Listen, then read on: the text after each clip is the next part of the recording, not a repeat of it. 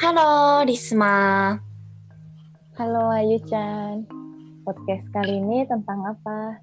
Kali ini, pelajar Indonesia sedang melihat informasi penerimaan beasiswa di universitas bersama dengan temannya. Oke, pemeran pelajar Indonesianya aku dan pemeran pelajar Jepangnya Ayu Chan ya. Kita mulai yuk. よっあ、リスマちゃん、奨学金に応募するのうん、外国人留学生向けの奨学金の情報を見ているんだよ。留学生専用の奨学金があるんだね。でも、募集人数はあんまり多くないみたい。わ、本当だ。しかも、成績によってもらえる金額が違うんだね。結構厳しいよね。この奨学金はどうやって申し込むのまずは書類を揃えて締め切りまでに提出するでしょうんうん。それで書類審査の後大学で面接があるよ面接まであるんだ。そうそう採用が決まったら来年度1年間奨学金がもらえるんだってもし採用されなかったら他の奨学金を探すしかないよねそれは大変だ。一発で決まるといいね。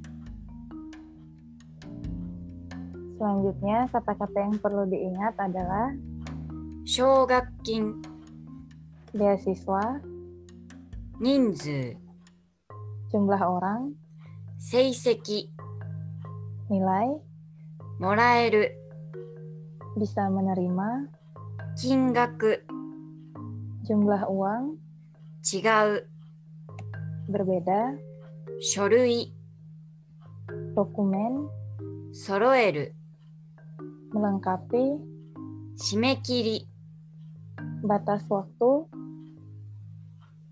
提出、 mengumpulkan atau menyerahkan Gimana teman-teman? Bisa dipaham gak ya? Universitas yang memiliki banyak mahasiswa internasional umumnya menyediakan berbagai beasiswa khusus untuk mahasiswa internasional ya. Iya, ada banyak jenisnya ya. Ada yang untuk semua mahasiswa, ada juga beasiswa yang hanya dapat diterima oleh mahasiswa orang Jepang. Hmm. Terus sepertinya bakal diperlukan banyak dokumen untuk mendaftar ya. Iya, kalau beasiswa pasti seperti itu ya. Tahap seleksinya juga bermacam-macam ya. Hmm. Iya ya.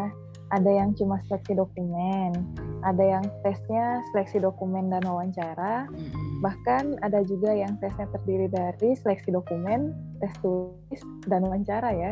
Benar banget. Waktu sampai pengumuman hasil seleksinya juga tidak sebentar ya.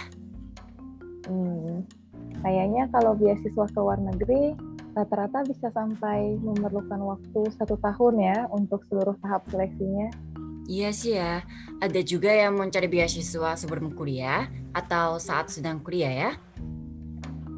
Hmm, kalau di percakapan tadi situasinya dia sedang menjalani kuliah ya, lalu mencari beasiswa. Benar banget, ada banyak kesempatan untuk mencoba daftar beasiswa ya. Hmm, banyak kesempatan ya berarti Mm-mm. karena penyedia beasiswa bukan cuma dari pemerintah, tapi ada dari berbagai perusahaan, pihak kampus dan masih banyak lagi. Iya, yang penting perhatikan informasi beasiswa yang ingin dicari dengan baik ya, supaya bisa melengkapi dokumen dan mendaftar tepat waktu. Hmm, itu penting banget ya. Bagi yang bercita-cita sekolah di Jepang, semangat ya.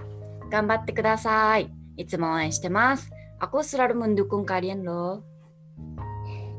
頑張りましょ Konbanwa. う。semangat ya. Hmm. Oke deh, podcast kali ini sampai di sini aja ya. Oke, ikuti terus informasi tentang belajar bahasa Jepang di web Kepo Jepang ya teman-teman. Kalau ada pertanyaan, coba kirim pertanyaan di Kepo Jepang ya. Arigatou gozaimasu. ありがとうございます。 Bye bye. Bye bye.